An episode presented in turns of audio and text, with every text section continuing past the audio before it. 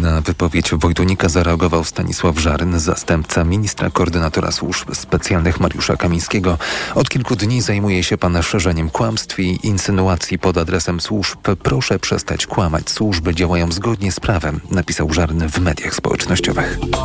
Jutro i pojutrze w Pałacu Prezydenckim odbędą się konsultacje z przedstawicielami komitetów wyborczych, które będą miały swoje reprezentacje w nowym Sejmie. Dokładniej stanie się to we wtorek i środę.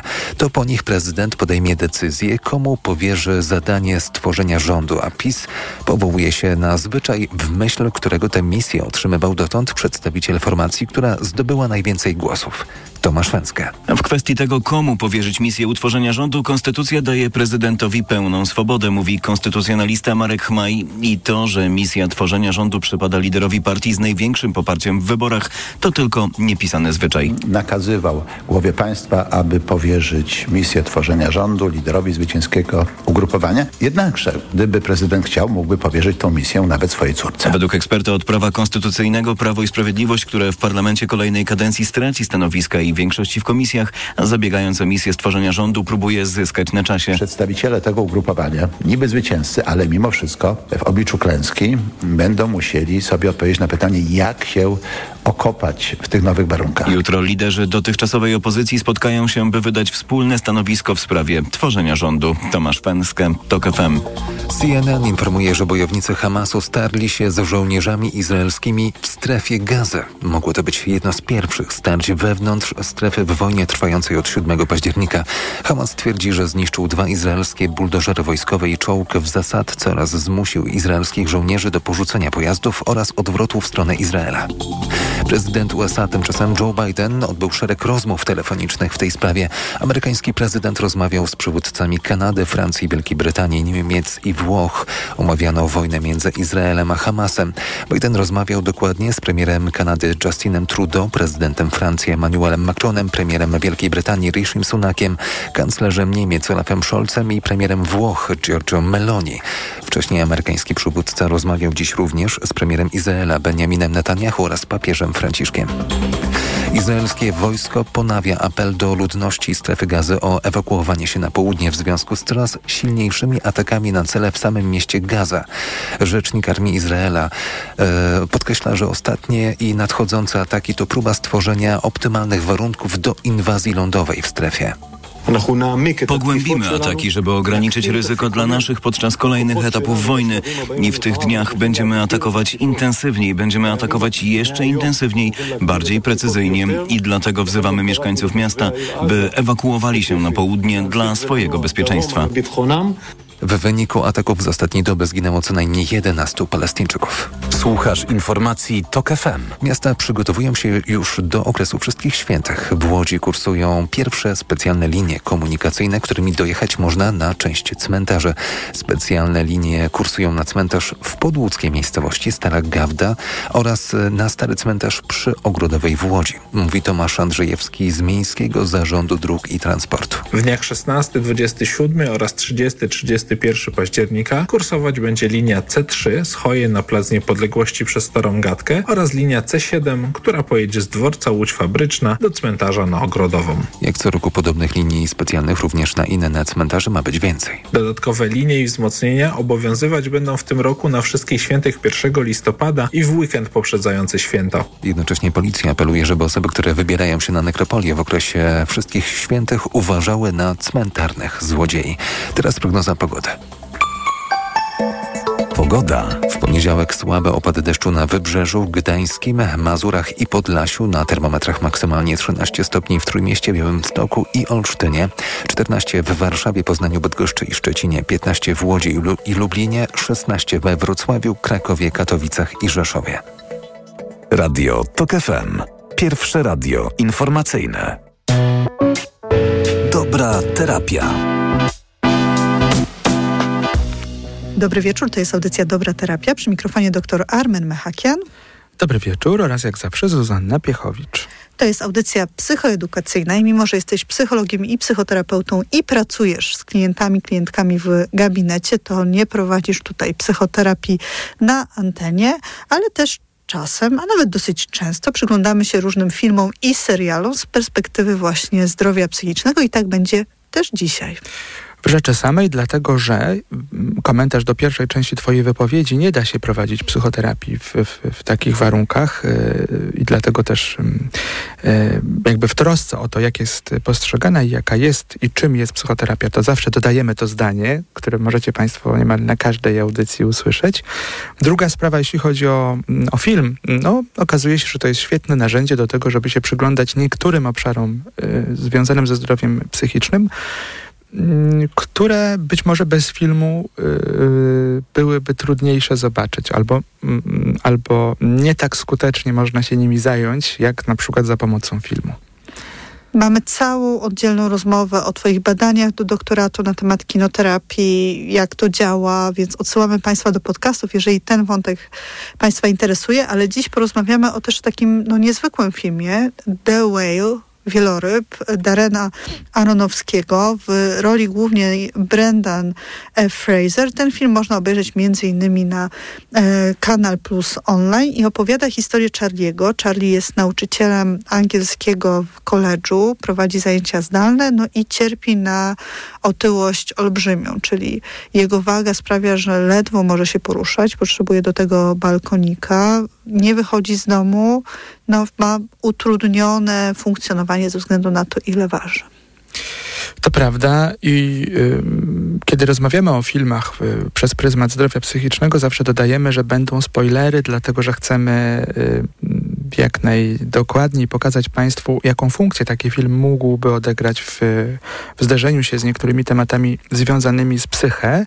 Niemniej dzisiaj postaramy się, y, zresztą jak zawsze, no, nie wszystko Wam powiedzieć, żebyście byli w stanie jednak ten film, film obejrzeć.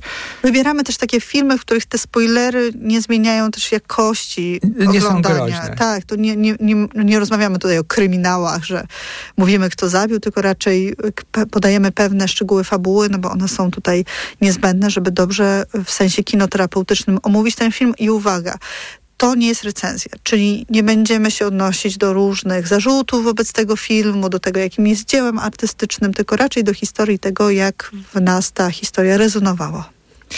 W, w tym celu też będziemy chcieli się zastanowić nad tym, tak naprawdę, co w nas ten film wywołuje. Bardzo często tak robimy, że po obejrzeniu tego filmu wzajemnie pytamy, e, o czym, o czym dla ciebie ten film jest i co się w nas emocjonalnie zadziało, dlatego że całe założenie, mm, sięganie po film w takim celu specjalnym, właśnie w takim celu, żeby się poprzyglądać sobie i własnym emocjom, jest takie, że chcielibyśmy zobaczyć jakie konkretnie emocje się w nas pojawiają oglądając ten film i co ciekawe, te emocje mogą być skrajnie różne. Y, czyli oglądając historię o, o, o, osobie, o bohaterze, który się zmaga z otyłością olbrzymią, może się okazać, że te same sceny, te same fakty u jednego z nas wywołają silne oburzenie, takie, taką złość, a u innego jakieś empatyczne emocje bardziej lub, lub smutek. I to jest ciekawe i chodzi o to, żebyśmy się mogli zastanowić właśnie, dlaczego te konkretne emocje się we mnie pojawiają. I o to chodzi. To jest kwintesencja pracy z filmem w kontekście psyche. Teraz jest ten moment, kiedy zadajesz mi pytanie, o czym dla ciebie jest ten film. Dlaczego nie? Proszę bardzo. Jest taka, takie rytuał przy kinoterapii. E, I wiesz co, dla mnie to jest film o żałobie i o tym, co się dzieje z człowiekiem w głębokiej żałobie, bo też ważną częścią tego filmu jest to, że Charlie zostawił żonę i dziecko. Też poznajemy e, tę dziewczynę już 16-letnią, rozstał się z jej matką, jak miała 8 lat, ponieważ zakochał się w jednym ze swoich studentów, Alanie, nie wiemy na początku, co się stało z Alanem, ale wiemy, że Alan nie żyje i że ten moment śmierci Alana to jest też ten moment, kiedy ta waga zaczęła się Czarniemu wymykać spod kontroli. I jakoś dla mnie te momenty smutku Charliego, te momenty, w którym Charlie jest w jakiejś rozpaczy w, w, przy różnych sytuacjach, są też tymi momentami, w których on bardzo dużo je. Tak bardzo kompulsywnie, bardzo intensywnie. Nawet no, to jest takie przerażające nawet to, bo on no, nawet nie wiem, czy, czy, czasownik jeść jest odpowiedni, bo on pochłania to jedzenie, jakby tak wrzuca je w siebie do takiego momentu, kiedy już jego organizm nie jest w stanie tego wytrzymać i musi zwymiotować. To ten opis jest rzeczywiście łagodny yy, w porównaniu do tego, co widzimy w filmie i bardzo mm, zachęcam Państwa do tego, żebyście po ten film sięgnęli. I już spieszę z odpowiedzią, o czym z kolei dla mnie ten film jest. To rzeczywiście żałoba to jest, yy, to jest coś, co powinno się znaleźć na liście. No, dla mnie ten film jest też o brakuje mi słowa o, o, takim, o braku umiejętności przechodzenia do porządku rzeczy nad pewnymi sprawami, czyli o takim utknięciu, o tym, że czasami w, ży w życiu dzieją się rzeczy i my tak nie jesteśmy w stanie pójść dalej, jakby zatrzymujemy się w, w, tym, w tym, co się wydarzyło. E, o tym w kontekście też depresji mówiliśmy, rozmawiając o filmie Manchester, Manchester by, the, by the sea. Dokładnie tak. Czyli y, tam też jest taki bohater, który Y, po tym, co się wydarzyło, nie jest w stanie jakby pójść dalej. I, i, i o tym jest dla mnie ten film przede wszystkim, dlatego że y, tam się pojawia cały szereg yy, takich wątków, które mówią o, wyrzutach, o wyrzutach sumienia, o takim potężnym poczuciu winy, jeśli chodzi o bohatera, o takim przegraniu, o, o, o takich decyzjach, które okazały się szkodliwe i nie przynoszące korzyści, czyli w, w takim znaczeniu mm, myślę o właśnie tym utknięciu. To znaczy, co, co mam teraz na myśli, jeśli chodzi o te wyrzuty sumienia, bo, bo historia jest o tym, że on mm, postanowił wybrać e, siebie na jakimś etapie swojego życia i, i, i miłość. E, koszty tego były gigantyczne. E, z jego punktu widzenia, mm, relacja z żoną, dziecko, które już było. To jest bardzo ciekawe. Ja jeszcze tylko dopowiem, bo poznajemy w pewnym momencie tę żonę i jest tak, że ona wyraźnie zabroniła mu kontaktu z dzieckiem. I w nim nie ma złości na to, że ze względu na to, no bo on zostawił żonę, zostawił partnerkę na rzecz partnera, ale to nie znaczy, że przestał być ojcem a jednak ta matka też odcięła go i w ogóle jakoś walczyła z nim i fakt, że związał się z mężczyzną miał tu jakieś znaczenie, że ona odcięła go od tego dziecka. I jakoś mam takie poczucie, dlaczego, oglądając to miałam takie poczucie, dlaczego ty się na nią nie złościsz? No bo ona cię pozbawiła tej relacji. Ona powiedziała, że no skoro mnie zostawiłeś dla mężczyzny, to nie będziesz miał dziecka, będę z tobą walczyć do upadłego, będziemy rozmawiać raz w miesiącu i możesz przesyłać co najwyżej pieniądze.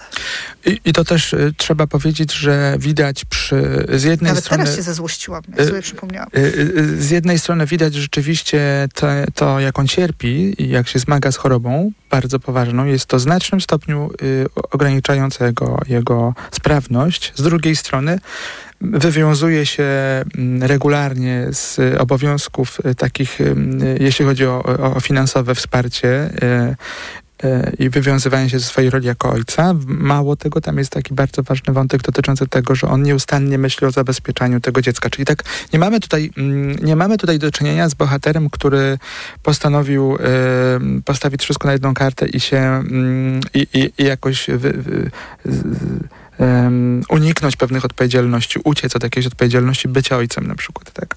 Zasadniczo, um, y, znowu wracając do tego, o, o co w czym jakby ten człowiek utknął, bo, bo w moim rozumieniu ten film właśnie był o tym, że on tak jakby wpadł w jakiś, jakiś, w jakiś stan, z którego nie był w stanie się wydostać i I to też jest szalenie istotne w kontekście rozumienia zdrowia psychicznego, bo wielokrotnie mówimy podczas dobrej terapii, że zdrowie psychiczne ma kilka filarów, y, które są jakby niezbędne do tego, żeby, żeby z jednej strony myśleć o profilaktyce, z drugiej strony w ogóle o powrocie do zdrowia.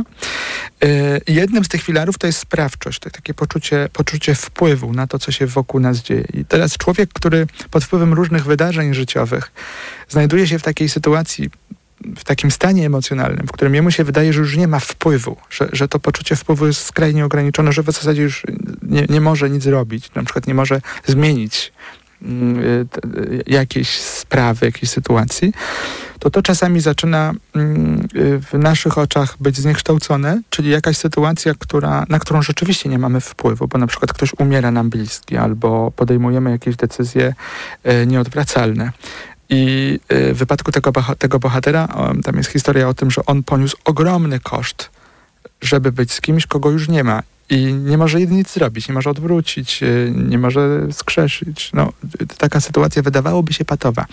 Tymczasem no, nie mógł sytuacja... też pomóc tej osobie, w sensie, bo to jest też ważny aspekt tutaj w kontekście zdrowia tak, i poczucia winy, bo e, no, śmierć partnera była wynikiem kryzysu zdrowia psychicznego i też ten partner podniósł duże koszty, jeżeli chodzi o decyzję, żeby być e, z Charliem i Charlie widział, co się z nim dzieje, próbował mu pomóc, a jednocześnie ta pomoc okazała się w jakiś sposób nieskuteczna. Więc yy, i to jest kwintesencja tego, tego, o czym ten film jest. Ten film jest o bezradności, ten film jest o decyzjach, które podejmujemy, o tym, że żałujemy niektórych decyzji, o tym, że nie, na niektóre sprawy mamy wpływ, inne nie mamy, a zasadniczo chodzi o to, że ten film pokazuje takim, taką silną kreską to, że czasami y, właśnie o to y, się potykamy, jeśli chodzi o, y, o nasze zdrowie psychiczne, że nie jesteśmy w stanie znaleźć mm, narzędzi, nie jesteśmy w stanie znaleźć sposobu na to, żeby pójść dalej. Mimo wszystko, mimo, mimo, mimo tego wszystkiego, co się wydarzyło. Czyli zasadniczo poczucie winy było takim wszechobecnym elementem w tym filmie. On, był, on się czuł winny za to, że odszedł, on się czuł winny względem żony, względem córki, względem partnera.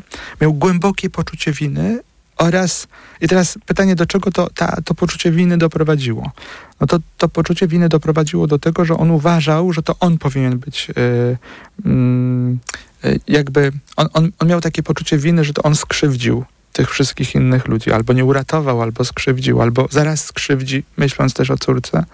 Więc jego, my, jego umysł zrobił taki bardzo groźny mm, y, y, taką, taki myk, który, z którego wynikało, że on teraz jedyne co może zrobić, to może się skrzywdzić sam. To znaczy, że może, może sam y, y sobie zrobić poniekąd krzywdę. I ten sposób jedzenia y, ja zasadniczo nie, nie, nie widziałem różnicy między tym właśnie, co się z nim dzieje, mm, jeśli chodzi o to, co, co, mu robi jedzenie, e, albo sposób, jaki on je. Nie, nie, widziałem różnicy między tym a samookaleczaniem, albo jakimś takim skrajnym. Yy, no tak, myślę, samookaleczenie to jest, to jest takie dobre słowo pokazujące, yy, że to był taki sposób robienia sobie krzywdy. Bardzo dotkliwy, bardzo, bardzo straszny.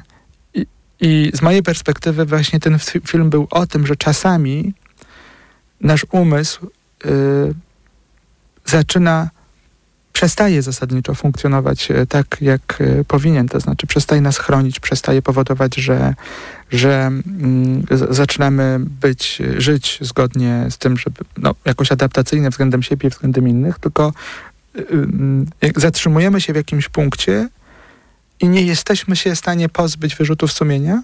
I wydaje się, że takie robienie rzeczy, które są dla nas dotkliwe, sprawiają nam ból, w jakiś sposób, to jest oczywiście sposób, y, właśnie to jest opis choroby, y, stanu takiego niezdrowego, w którym nam się wydaje, że taka chwilowa ulga wynikająca, wynikająca z tego, że sobie sprawiliśmy przykrość, jakiś ból, bo ta chwilowa ulga jest na tyle uzależniająca, można powiedzieć, że my sobie myślimy, że ponieważ czujemy się winni, to żeby to poczucie winy odrobinę złagodzić, to sięgamy po coś, co, co nam robi krzywdę. To trochę tak bardzo, bardzo spłycę ten przykład, ale może będzie łatwiej zrozumieć. To trochę tak, jakbyśmy jakby, jakbyśmy mieli ukąszenia komara, jakieś po prostu bardzo by to było nieprzyjemne. E, I my byśmy potrzebowali tak e, podrapać się mocniej, żeby, mm, żeby przez chwilę nie poczuć tego, tego nieprzyjemnego stanu, tego dyskomfortu. W wyniku tego podrapania dochodzi do jakiegoś zadrapania i tak naprawdę czasami pojawiają się rany. I idąc dalej, y, jeśli chodzi o ten przykład, możemy sobie wyobrazić inne sytuacje, w których kiedy nas coś bardzo boli, to tracimy mm, możliwość racjonalnej oceny sytuacji i myślimy sobie, że wolelibyśmy nie mieć tej części, która nas boli. Wydaje nam się, że to byłoby rozwiązaniem. To jest z jednej strony, z drugiej strony nie jesteśmy w stanie precyzyjnie wskazać dokładnie, co nas boli. Mm, y, to, to jest tak, jest na przykład u dentysty. Jeżeli by pacjent zmagał się z bólem zęba, to jeżeli ten ból jest taki długotrwały, e, intensywny, to on nie jest w stanie dokładnie wskazać e, miejsce nawet albo, albo powiedzieć, jaka jest przyczyna tego bólu. Po prostu ten ból jest tak przeszywający, że człowiek szuka tylko czegokolwiek, co przyniesie mu chwilową ulgę. I ten nasz bohater właśnie z czymś takim się zmagał, że cierpiał na bardzo różne intensywne straty. Można powiedzieć, że w ogóle to, to nielogicznie zabrzmiało, ale jakby strata to była, to, to jest coś, y, czego ten, ten film dotyczy oraz o tym, że ten, ten bohater y, nie był w stanie w sposób dla siebie adaptacyjny przejść przez tę stratę, bo co to znaczy adaptacyjny? To oznacza, że nie obwiniamy się za rzeczy, na które nie mamy wpływu, a nawet jeżeli czujemy się odpowiedzialni za coś, to jednak jesteśmy w stanie zobaczyć mm, te sytuacje z jakiejś perspektywy. Czyli można powiedzieć, dobrze, to była moja wina, czy moja odpowiedzialność, że rozstałem się z, nie wiem, z moją żoną i postanowiłem być w innej relacji. No ale jednak to nie jest tożsame z tym, że jestem złym ojcem, że chcę zrobić krzywdę mojemu dziecku, albo że chciałem zrobić krzywdę mojej partnerce byłej. To w ogóle y, nie, nie o to chodzi. Czyli, czyli czasami to, to, co jest y, na pewno niezdrowe, to jest to, że pod wpływem silnego bólu emocjonalnego zaczyna nam się zlewać prawda z fikcją i nie jesteśmy w stanie oddzielić czegoś, co jest rodzajem odpowiedzialności, czyli to jest moja decyzja i ona nie była korzystna dla innych. Z czasem to się rozszerza i zaczynamy mieć głębokie poczucie winy i jedyne, co może nam się wydawać, że przyniesie ulgę, to jest, to jest w jakiś sposób mm, takie zachowania, które przynoszą chwilową ulgę, a zasadniczo nas wykańczają, tak jak tu w wypadku tego bohatera. A gdzie w tym przyjemność? Bo jednak pierwsze skojarzenie, kiedy myślimy o osobie, która je bardzo dużo, szczególnie tego typu też jedzenia, bo tu rozmawiamy o tym, że on zamawia często pizzę, no je niezdrowo, no skądś ta waga się wzięła, w sensie, że, e, że, że widać, że on je nadmiarowo też na to, ile potrzebuje tych kalorii. Nie, ma w tym tego elementu przyjemności z jedzenia? Nie, moim zdaniem nie ma tu miejsca. Yy, w ogóle nie jest to mowa o przyjemności, tylko to jest właśnie o chwilowej uldze. I to jest też to, co. To jest też przy samookaleczeniu, tak? Bo mówiłeś o samookaleczeniu, czyli chwila bólu sprawia, że schodzi napięcie i jest chwila przyjemności, takiej ulgi. I tu znowu, y, y, przyjemność to jest za duże słowo. Ulga? Bo, y, chwilowa ulga, to, okay. to, dokładnie tak. To znaczy, y, jeżeli mm, zobaczymy tę sprawę z takiej perspektywy, że jest jakiś silniejszy ból w tle, znacznie silniejszy, na który nie mamy żadnego innego wpływu, to spowodowanie jakiegoś innego rodzaju bólu, na który mamy wpływ, jakiś rodzaj kontroli, to powoduje, że chwilowa jest ulga i to często interpretujemy jako przyjemność. Co z przyjemnością w zasadzie ma mało wspólnego. Nie, nie, wiem, czy to czytelne było. Czyli, że na przykład zmagając się z jakimś głębokim bólem emocjonalnym, na który nie mamy żadnego wpływu i kontroli, a jednak na ten ból fizyczny mamy jakiś wpływ. E, to, to często próbujemy w ten sposób e, dostarczyć sobie ulgi, ale jednak nie jest to przyjemność. I w wypadku jedzenia e, to, to jest ważna, ważna sprawa, bo mm, ja się tu podzielę tylko z moją opinią i zdaję sobie sprawę, że mogą być różne opinie na ten temat. Nie powiedziałbym o bohaterze, że jest uzależniony od jedzenia. Nie powiedziałbym, yy, yy, że można się od jedzenia uzależnić, choć, choć już wyjaśniam, co mam na myśli. Jak wiadomo, jedzenie może spełniać taką funkcję niszczącą, niszczycielską. Jedzenie może, jedzeniem również możemy powodować sobie ból nieprawdopodobny. Jedzenie również może być elementem samookaleczania się. Jedzenie również może spełniać taką funkcję jak alkohol, narkotyki czy inne substancje, którymi możemy sobie zrobić krzywdę.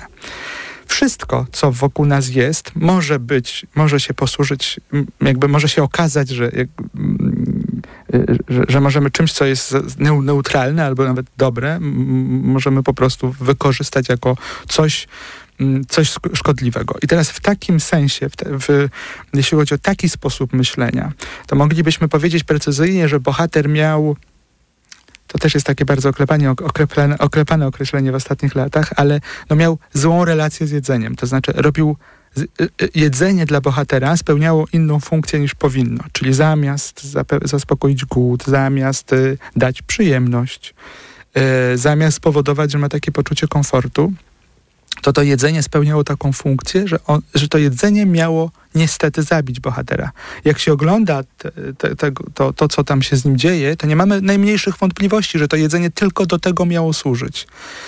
I w takim kontekście powiedzenie o uzależnieniu od jedzenia mnie się osobiście wydaje być nieprecyzyjne, a nawet czasami groźne, bo y, na przykład myśląc o uzależnieniu od różnych substancji, to bierzemy pod uwagę ich uzależniającą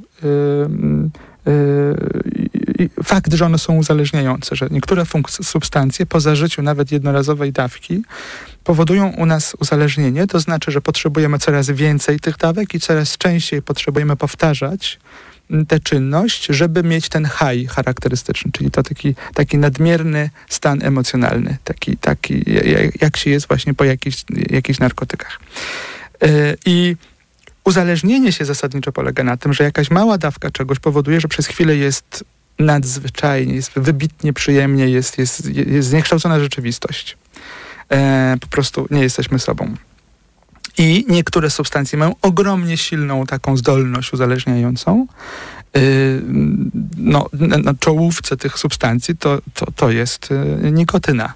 E, alkohol ma bardzo wysoką e, zdolność uzależniającą mm, kokainę i inne substancje. I teraz Myśląc o takich, e, w, takim, w takich kategoriach o uzależnieniu, to myślimy sobie, najlepszą ochroną mm, przed uzależnieniem to jest unikanie tych substancji, które mają taką silną zdolność uzależniającą, które zniekształcają rzeczywistość, które spełniają taką funkcję jako takie w ogóle od początku, od pierwszego zażycia, są po to, żeby y, zadziałać psychoaktywnie żeby zniekształcić, zniekształcić to, jak my odbieramy rzeczywistość. I teraz w takim kontekście, mówiąc o uzależnieniu, o jedzeniu, że jest uzależniające, to może być bardzo, yy, bardzo groźne. To, co oznacza, że ktoś, kto się zmaga z poważnymi chorobami takimi jak zaburzenia odżywiania, yy, czyli yy, to jest y, klasyfikowane również jako, jako zaburzenie y, związane ze zdrowiem psychicznym, czyli... I te zaburzenia odżywiania to mogą też mieć taką formę jak u naszego bohatera. To nie musi być tylko bulimia i anoreksja, które się nam kojarzą jakby przede wszystkim z tymi zaburzeniami odżywiania, czyli że ktoś ogranicza sobie jedzenie albo właśnie je bardzo dużo i później mhm. wymiotuje. Mhm. Jak najbardziej jest, jest, może być cały szereg y, y, odmian tych zaburzeń. Zresztą mamy rozmowę z, y, dotyczącą właśnie zaburzeń odżywiania w podcastach. Możecie Państwo znaleźć, w podcastach dobrej terapii. Więc wracając do tego, do tego właśnie słowa uzależnienia oraz tego naszego bohatera, bo, bo zobacz, gdybyśmy założyli, gdyby w naszej rozmowie centralnym punktem było to, że od jedzenia można się uzależnić, to można dojść do takiego wniosku, że bohater wpadł w jakieś sidło, y, w, jakieś jak, jak coś, co miało mu pomóc na początek, a potem go uzależniło. I tu znowu, trochę tak, trochę nie. Bo zasadniczo można powiedzieć, że ten nadmierny sposób jedzenia, ten, ten sposób jedzenia, który, który od początku y, sprawiał mu bardzo duży dyskomfort, bardzo, bardzo takie było to zabijające. Tu jest też taki ważny wątek, że on pyta ludzi i w ogóle reaguje na słowo, czy jestem obrzydliwy, czy ja cię brzydzę, e, czy, czy brzydzisz się mnie, że on e, jakby dużo e, uwagi temu poświęca, mając pewnie świadomość tego, jak nawet ten proces właśnie jedzenia u niego wygląda, tak? Bo on jest też bardzo taki, no, nieestetyczny i widać, jak on, on sam sobą gardzi. To jest świetnie I to jest, zagrane. I to jest clue sprawy, bo on nawet nie chce, żeby inni ludzie go zobaczyli, y, dostawcy na przykład tego jedzenia i tak dalej. Bo w, w, widzisz, to, to jest to, że on tak jakby zupełnie intencjonalnie do tego doprowadza. On sam y, znajduje jakąś ulgę w tym, że ma poczucie winy, bo ten film jest właśnie o tym poczuciu winy. On, on każe sam siebie y, właśnie w taki sposób, który przede wszystkim w jego oczach jest bardzo, bardzo odrzucający. Tak? To, to, to, to w kogo się on się zamienia. Ale wiesz, jeszcze chciałabym wrócić do jednego zdania, które powiedziałeś o tym, że to jedzenie miało go zabić, bo cała akcja filmu to trwa kilka dni, nie cały tydzień. I zaczyna się od tego, że jego przyjaciółka pielęgniarka mówi, że jeżeli nie pojedzie do szpitala, to ze względu na stan jego serca y, nie dożyje weekendu. Więc tam mamy w ogóle tytuły, się pojawiają fragmenty e, filmów i on decyduje się nie jechać do szpitala i cały czas podkreśla, że do końca życia nie spłaci po prostu tego, ile będzie kosztował ten szpital, że on dlatego nie chce jechać i że to jest jego narracja. Później dowiadujemy się, że on ma pieniądze, do których mógłby łatwo sięgnąć, ale decyduje się wciąż nie jechać do szpitala. Mhm. Czyli z jednej strony mamy sytuację, w której on y, je jedzenie, jakby kontynuuje działanie, którego go też tak fizycznie niszczy i też mając świadomość, bo on ma świadomość, bo też googluje, rozmawia, podkreśla, no jakby ma też tą specjalistkę, która mu mówi, że to po prostu, no, że, że to jest zagrożenie dla jego życia, on też się decyduje nie jechać do szpitala. I to też jest o jakichś myślach rezygnacyjnych. On nie podejmuje próby samobójczej, ale jakby też nie podejmuje żadnych działań, które mogą mu życie uratować. Dokładnie tak i oglądając ten film, ja nie miałem wątpliwości, że on bardzo intencjonalnie pewne, pewne decyzje podejmuje i pewne e, sięga po pewne kroki. Zresztą tam jest też jeden wątek, który by mógł nam pomóc u, u, e, zrozumieć, dlaczego to robi. Na przykład, dlaczego nie wydaje tych pieniędzy, które mógłby wydać na, na szpital. To może będziecie mieli Państwo jedną... Tak, ale to też jest w kontekście tego poczucia winy. Jak najbardziej. Próbuje je spłacić finansowo. Dokładnie tak. Czyli zobacz, gdybyśmy mieli tak po, pozbierać informacje, które do tej pory powiedzieliśmy, na pewno widać głębokie głębokie poczucie winy i głęboką potrzebę ukarania się, mm, ponieważ ta, ten, ten, mm, te, to samo kaleczenie emocjonalne, fizyczne i tak dalej przynosi chwilową ulgę, która powoduje, że on y, nie doświadcza tak dotkliwie tego bólu związanego z poczuciem winy czyli ma głęboki problem emocjonalny związany z tym, że on nie jest w stanie pewnych rzeczy mm, naprawić, cofnąć, y, wpłynąć na pewne sytuacje, nie umie też, i to jest właśnie to chorobowe, nie umie też przejść nad tym do porządku dziennego, czyli z czasem te nie, nie powodu, czas nie powoduje, że te sprawy zaczynają być mniej dramatyczny, tylko po prostu on utknął jakby w takim miejscu i, i t- takie stany emocjonalne kojarzą mi się bardzo często z osobami, które doświadczają y, PTSD.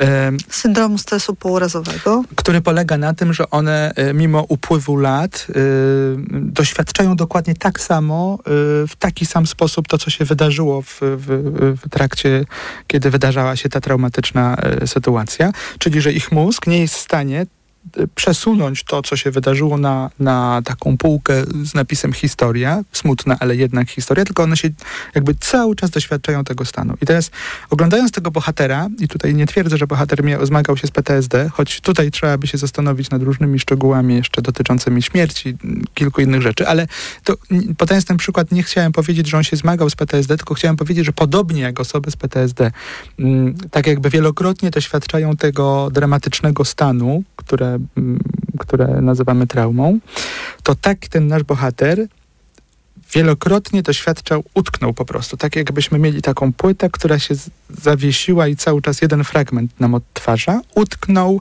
w takim stanie, w którym doświadczał głębokiego poczucia winy, poczucia tego, że jego decyzja wpłynęła dramatycznie na przynajmniej trzy osoby, uważał, że on mógł wcześniej na to wpłynąć i wiesz, takie głębokie, przytłaczające poczucie winy, jakie y, często doświadczamy przy stracie, u niego powtarzało się, cały czas się powtarzało. Nie był w stanie przejść nad tym mm, do porządku dziennego, nie dostarczono też mu pomocy, nie sięgał po pomoc.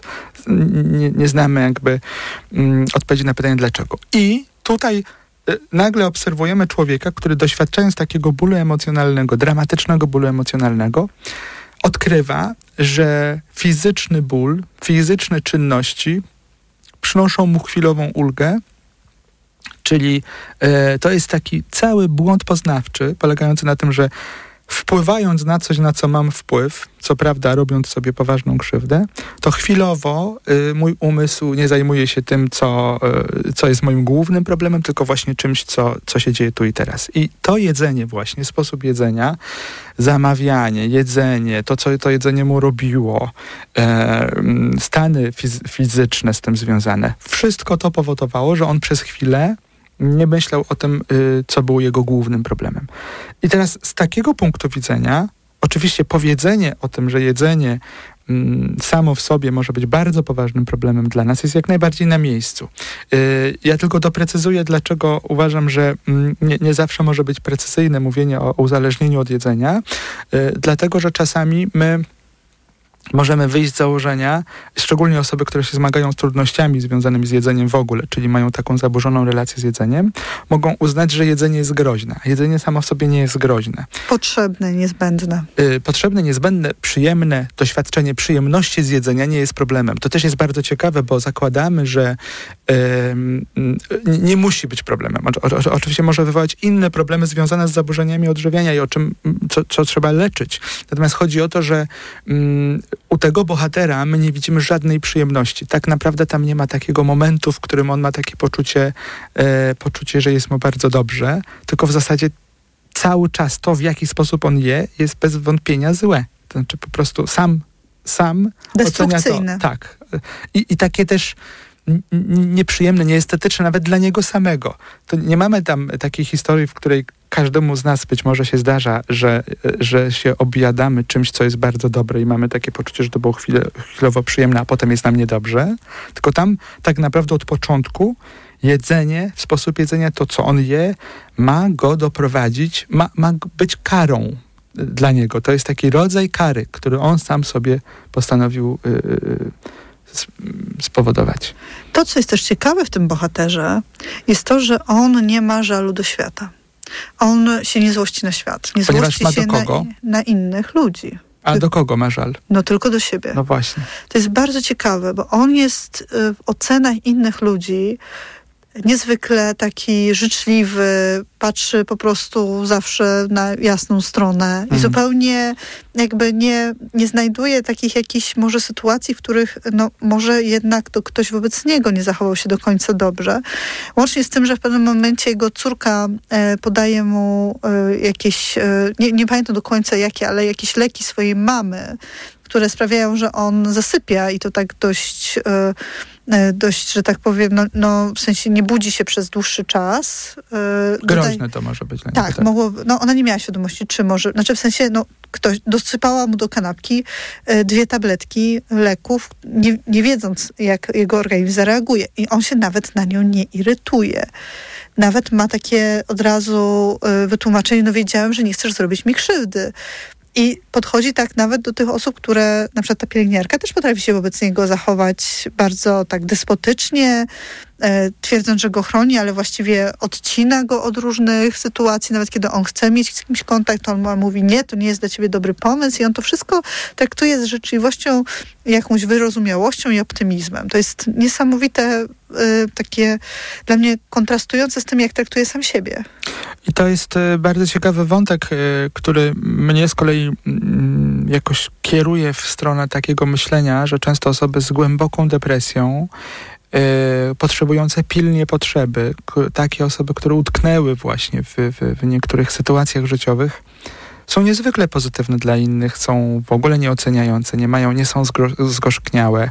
Właśnie to, to jest to, że mm, jeżeli człowiek wpada w taką pułapkę, w której ma głębokie poczucie tego, że on y, zrobił coś, czego nie może cofnąć, czyli ma takie poczucie, że to jest jakby na, na całkowita odpowiedzialność na niego za, za, jakąś sprawę.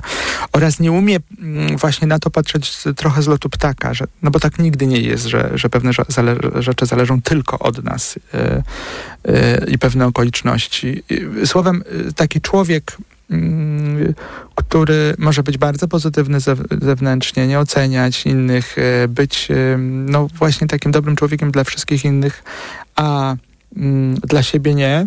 Może być trudny do y, y, zlokalizowania, można powiedzieć, znaczy można, można po prostu tu później dojść do wniosku, że ktoś się zmaga z, z kryzysem zdrowia psychicznego, bo znacznie szybciej pomożemy osobie, która podnosi lament, która, y, która na przykład jest też trudna dla innych do wytrzymania. Y, te takie cechy, y, w, przy których nasza postawa powoduje, że inni się zmagają z jakimiś trudnościami, szybciej, szybciej wbrew pozorom powodują, że można komuś dostarczyć pomoc. A czasami ta depresja w sposób bardzo cicha e, e, wykańcza e, osobę zmagającą się z depresją, ponieważ ona jakby jest świetna dla innych, mało tego, ukrywa się tak bardzo jak się da, starając się nie robić problemów ludziom na zewnątrz, a sięga po takie właśnie, y, taki rodzaj samookaleczenia poprzez różne czynniki, różne rzeczy naprawdę mogą spełniać taką funkcję. Y, On też ciągle przeprasza wszystkich. Bo, bo to też, wiesz, pokazuje to, co, co, na co on cierpi. Czyli szukając y, odpowiedzi na pytanie, co jest jego głównym problemem, y, y, im jesteśmy bardziej takimi obserwatorami uważnymi, tym bardziej widzimy, że za tą olbrzymią wagą kryje się coś kompletnie innego, że zasadniczy problem zupełnie leży gdzie indziej. I, yy, i dobrze jest, rzecz jasna, tak podchodzą klinicyści do pracy, to znaczy no, tak właśnie terapeuta zazwyczaj ma taki zwyczaj zastanowienia się, co jest zasadniczym problemem, na co kto cierpi, yy, nie biorąc pod uwagę to, co jest na wierzchu, bo nie, nie zawsze to jest głównym problemem.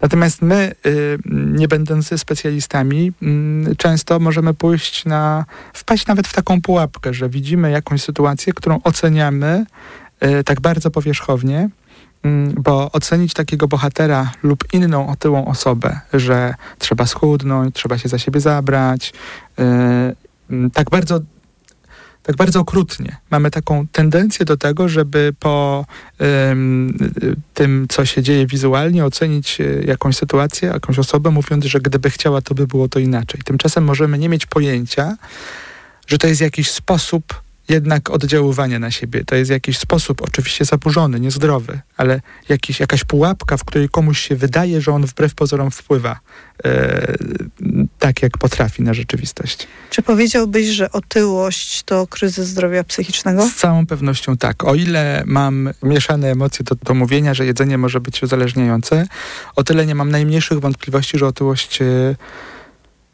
najczęściej jest y, kryzysem zdrowia psychicznego i to z dwóch powodów. Y, bardzo często, tak jak w wypadku bohatera, otyłość jest powodowana po, poważnym kryzysem zdrowia psychicznego, bo tu nie ma najmniejszych wątpliwości. O tyle bardzo często otyłość nie jest powodowana kryzysem zdrowia psychicznego, ale powoduje kryzys zdrowia psychicznego. Czyli ktoś. To zależy, czy co było pierwsze, tak? Że może być efektem, może być źródłem, a może być też e, skutkiem.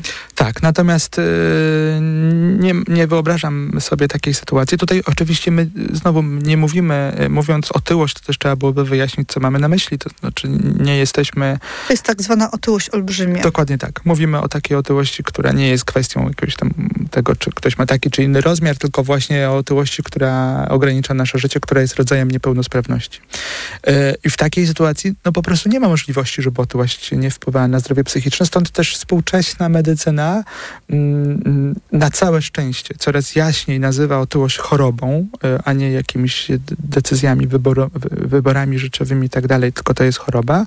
No i coraz częściej do leczenia tej choroby są angażowani psychiatrzy, ponieważ no, okazuje się, że można dość skutecznie taką chorobę leczyć. Y, czyli już nie, nie, nie, tylko jest to rozpatrywane przez pryzmat y, y, lekarza mm, od ciała, nazwijmy, ale też właśnie ten lekarz od, od jest zaangażowany w ten proces. No i psychoterapia jako taka ma również ogromne znaczenie w, w leczeniu otyłości, bo zobacz, że w wypadku tego bohatera, gdyby bohater miał wsparcie psychologiczne, czyli takie terapeutyczne, związane z radzeniem sobie z poczuciem winy ogromnym, po, pomoc dostarczoną w, w tym obszarze, żeby on mógł pewne rzeczy zobaczyć jednak z perspektywy dziecka, żony, innych osób. I wreszcie, gdyby miał wsparcie psychiatryczne, polegające na tym, że y, właśnie niejednokrotnie w takich sytuacjach szczególnie tylko leki mogą spowodować, że wyjdziemy z tego stanu, w którym nam się wydaje, że już nie możemy pójść dalej.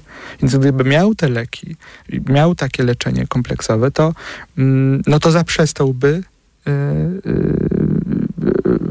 no, jakby utrzymywania, bo on jakby przestałby robić sobie krzywdę, no tak możemy powiedzieć najprościej. To jest też w tej kontekście żałoby, jeszcze taką mam jedną myśl, że tam jeden z tych pokoi w jego mieszkaniu jest trochę jak takie, no, jak takie muzeum po zmarłym partnerze, czyli on jest zamknięty na klucz, czyste, ale widać, że y, zupełnie nieruszone, on nie korzysta z tego pomieszczenia. To też jest taki motyw, który często pojawia się po, w popkulturze. Czy ty znasz ten motyw tak z pracy gabinetowej, że twoi e, klienci, pacjenci mają takie rzeczy, których po tej zmarłej osobie ważnej nie ruszają, które są takie właśnie zachowane jak muzeum? E, wiesz, nie, nie, nie mam takich osobistych doświadczeń, ale mm, tak do, dosłownych, jak, jak w wypadku tego bohatera. Natomiast chodzi o to, że tu znowu bardzo często takie mm, rytuały niektóre albo niektóre przedmioty mm, mogą okazać się nawet dość dobre w procesie samej żałoby, a nawet później mogą spełniać taką funkcję właśnie sentymentalną, takie poczucie y, y, pamięci o, o, o tym połączenia. Połączenia, tak, do, dokładnie. Jakieś tam różne rytuały mogą mieć charakter od religijnych po, po, po, po jakieś inne. One mogą być pozytywny wpływ na nasze zdrowie psychiczne. Natomiast my mówimy o takiej sytuacji, w której jakby najbardziej groźne dla zdrowia psychicznego jest to, kiedy my nie jesteśmy w stanie przejść dalej, czyli wydarzyło się coś, a my się zatrzymaliśmy, tak jakby był zamrożony obraz. E, I czasami te same rzeczy, aktywności i tak dalej, spełniają nie taką funkcję, żeby żyć dalej, a jednocześnie mieć takie poczucie, że, że nie chcę zapomnieć o tym, co było dla mnie ważne, tylko one mają taką funkcję, że nas zatrzymują. I to jest szalenie groźne, ponieważ wszystko, co się wiąże z zatrzymaniem, kiedy, kiedy, kiedy y, coś się zatrzymuje, nawet woda, to tam dochodzi do stanu zapalnego, tam dochodzi do gnicia, tam dochodzi do takich nie, nie, nie, niezdrowych dla życia y, y, procesów. I Podobnie jest z naszym zdrowiem psychicznym i z naszym życiem w ogóle, że jeżeli my po, po różnych wydarzeniach y, zatrzymujemy się, nie jesteśmy w stanie z jakiegoś powodu pójść dalej, zatrzymujemy się kompletnie, potem robimy właśnie różne inne rzeczy, żeby to zatrzymanie utrwalić, no to wtedy po, pojawiają się takie procesy groźne y, dla życia. Rozmawiamy o filmie The Whale, Wieloryb. Można ten film zobaczyć m.in. na platformie Kanal Plus Online.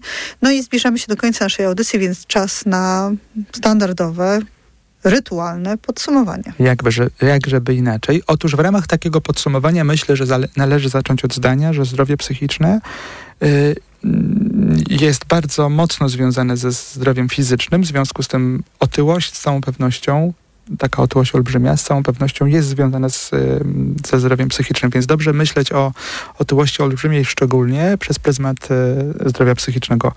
Mm, to w, w kontekście dążenia do znalezienia rozwiązań może być dobrym kluczem, y, czyli nie powierzchowne, tylko zastanowienie się mm, nad bólem, którego gołym okiem nie widać. Druga sprawa bardzo ważna to jest to, co powiedziałem chwilę temu, mianowicie to takie zatrzymanie się, to znaczy bez względu na to, co, czego doświadczamy, a doświadczamy naprawdę okrutnych rzeczy. I i najbardziej groźne dla, dla naszego zdrowia psychicznego i życia w ogóle jest to, kiedy następuje takie zatrzymanie, tak jak właśnie z wodą, i wtedy dochodzi do takich procesów, które są groźne dla życia. Zatem coś, co y, bardzo nam pomaga w życiu, to jest umiejętność przejścia dalej, czyli umiejętność płynięcia dalej, umiejętność życia dalej. A czasami pewne trudności życiowe powodują, że nie jesteśmy w stanie to zrobić samodzielnie i wtedy potrzebujemy sięgnąć pomocy. Więc kiedy widzimy, że zatrzymaliśmy się nad pewnymi rzeczami, tak, że nie jesteśmy w stanie samodzielnie pójść dalej, nie zatrzymujmy się, e, nie, nie, nie zastanawiajmy się, tylko sięgnijmy po pomoc. W tym, żeby ktoś nam pomógł w sposób stosowny, z pełną, pełnym szacunku, uznaniem tego bólu, yy, z doświadczeniem tych trudnych emocji, które się wiążą z tym, co się nam wydarzyło, ale żebyśmy jednak nauczyli się przejść dalej, bo to jest kwintesencja zdrowia psychicznego. I ja jeszcze dodam na koniec, że jeżeli zobaczymy osobę, albo mamy w otoczeniu osobę, która cierpi na otyłość olbrzymią, czy w ogóle na jakąś formę otyłości, to trzy razy się zastanówmy, zanim powiemy, no trzeba przestać jeść albo iść pobiegać, czy równie e, mało pomocną radą będziemy służyć, bo no nie wiemy, czego efektem albo jakby w jakiej sytuacji jest ta osoba, która na to e, cierpi i raczej pomyślmy o tym, jak wesprzeć tę osobę, a nie jak ją e, takimi radami ocenić. Zapraszamy na nasz profil na Instagramie Dobra Terapia Official. E, nasz adres mailowy to dobraterapia.małpatok.fm i zapraszamy za tydzień, w niedzielę po 22. Rozmawiamy trochę wokół Halloween, o tym, jaką rolę spełniają w naszym życiu społecznym i w kontekście zdrowia psychicznego różne duchy, dlaczego tak lubimy albo nie lubimy się bać, więc taki odcinek halloweenowy. I uwaga, może być to ciekawe, ponieważ sami mieliśmy ambiwalentne podejście do tej kwestii. Ja na przykład bardzo długo się zastanawiałem, jaki może być pożytek z tego, co wspólnego mają ze zdrowiem psychicznym, na przykład horrory. I muszę wam powiedzieć, że kilka ciekawostek odkryliśmy, więc jeśli jesteście ciekawi, zapraszamy. I mam nadzieję, że porozmawiacie z nami na ten temat, oczywiście dzwoniąc do studia za tydzień w niedzielę po 22, a teraz już czas na informacje Radia TOK FM. Zuzanna Piechowicz i dr Armen Mechakian. Do usłyszenia. Dobra terapia. Radio TOK FM. Pierwsze radio informacyjne. Reklama. Jak lubicie się kochać? Spontanicznie? Intensywnie? Namiętnie i bez presji czasu? Maxigra Max daje Ci swobodę działania już po 12 minutach. Zawsze, kiedy macie ochotę na zbliżenie. Nie czujesz już presji czasu i możesz maksymalnie szybko zacząć działać tak jak lubicie i cieszyć się seksem. Maxigra Max. W rzeczywistości nic nie działa szybciej. Sprawdź sam. Sildenafil w porównaniu z tadalafilem zawartym w lekach na erekcję dostępnych bez recepty zaczyna działać szybciej. Maxigra Max. Jedna tabletka powlekana zawiera 50 mg sildenafilu do stosowania u dorosłych mężczyzn z zaburzeniami erekcji, czyli niezdolnością uzyskania lub utrzymania erekcji prącia wystarczającej do odbycia stosunku płciowego. Aby sildenafil działał skutecznie, konieczna jest stymulacja seksualna. Podmiot odpowiedzialny Zakłady Farmaceutyczne Polpharma S.A. To jest lek. Dla bezpieczeństwa stosuj go zgodnie z ulotką dołączoną do opakowania. Nie przekraczaj maksymalnej dawki leku. W przypadku wątpliwości skonsultuj się z lekarzem lub farmaceutą. Mama! Cześć, kochanie! To lecimy. Dzisiaj mamy jazdę konną. My gitarę. A my bierzemy książkę i ruszamy w podróż w czasie. No i będziemy razem. Podaruj dziecku miłość do książek, bo mała książka to wielki człowiek. Kampania realizowana ze środków Ministerstwa Kultury. Reklama.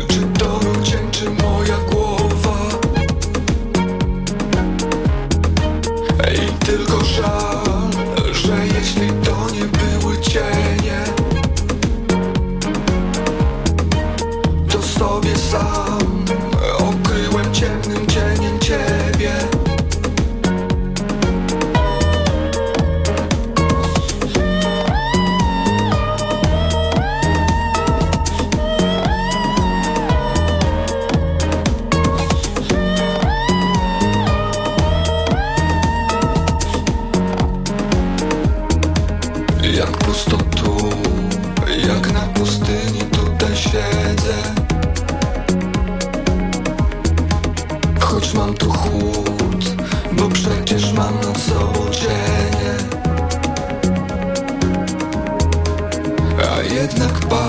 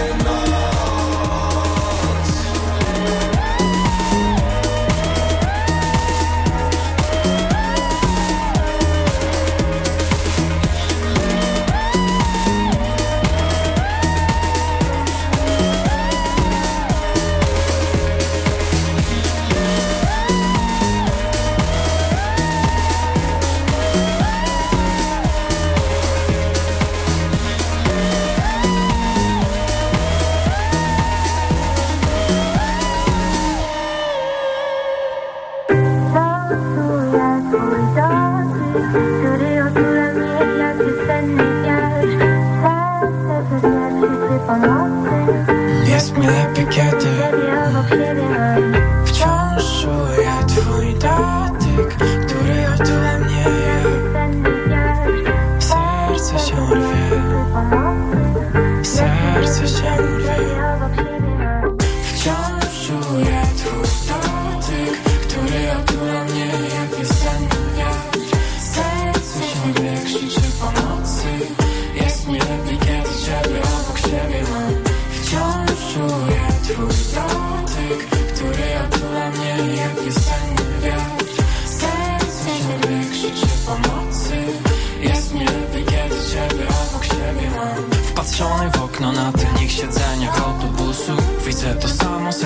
myślę o monotonii Na zewnątrz lekko, a w środku duszno. Serce nie sypie już w agonii. Umysł goni za kolejną wiosną. Chwytam się brzytwy, gdy myślę o tobie. Bo chyba się unosić lepiej jak liście dryfujące na wodzie.